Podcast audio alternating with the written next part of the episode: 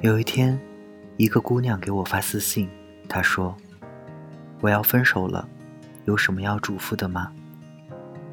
我回她：“再去看一眼你们的聊天记录吧。”过了很久很久以后，她又回来说：“谢谢你啊，我想再跟他试一下。”我问她想通了什么，她说：“他每一次向我低头，也会委屈，也会累啊，是我太任性了吧？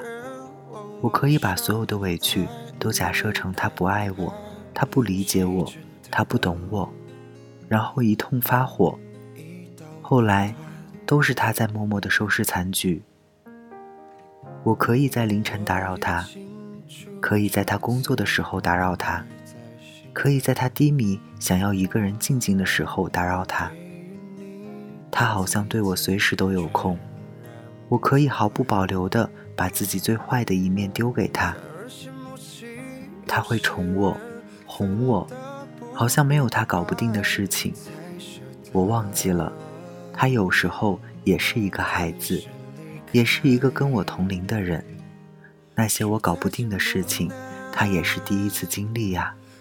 他也需要爱，需要帮助，需要在失败的时候有一个人一把抱住他说没关系。我这个女朋友不称职啊，如果不是回头去看那些一条一条的聊天记录，我可能永远都不知道她爱的有多心酸，多艰难。我可以随时不理她，等她来哄我，可是那一刻她心里该多无助啊。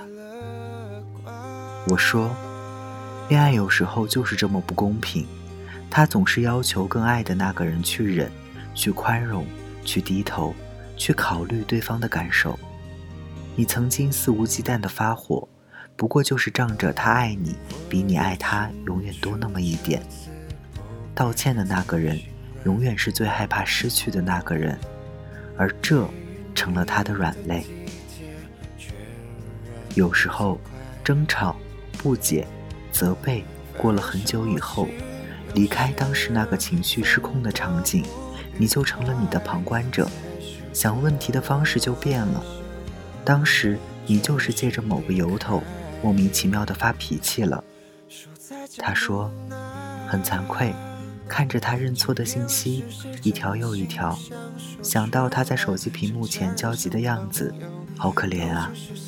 我其实不配他这么爱我，以前觉得吵架每次都可以赢，心里会痛快，现在理解了，他替我扛下了我本该自己处理好的情绪。我们当初为什么要在一起，是因为可以敞开心扉，可以袒露情绪，可以笑，可以哭，可以成为依靠。可是呢，我在他那里得到了所有的尊重，然后回赠给他一次又一次的小心翼翼。他开始怕我不开心，他开始怕我不理他，他开始怕我莫名其妙的脾气。我挟持了他的爱。偶尔翻一下聊天记录也挺可爱的，温故而知新。那时候你恋爱可认真了，两个人一小盒薯条能吃一整个下午，马路永远看不见尽头，甭管多么小的事儿都要分享，走到哪儿都要手牵着手，好像鸡汤馄饨永远吃不腻。慢慢喜欢的感觉真好，一点点小试探，一点点小默契，一点点小心动。恋爱三五年，到最后是我们记住的那些日子构成了感情的全部。会累，会平淡，会慢慢忘记当初为什么在一起。这时候我们会思考要不要继续走下去，负担是什么，冲突是什么，爱是什么。一走了之好像很难治愈我们受过的伤，留下又充满了担忧。是什么打乱了我们相爱的节奏？还是要弄清楚分手的原因，毕竟我们还是要谈下一场恋爱呢。还是跟这个人换个人，翻翻以前的聊天记录，看看相册里的照片和视频，想想那些被你记住的时刻，或许里面有答案。感谢作者戚先生，大家晚安，我是台灯。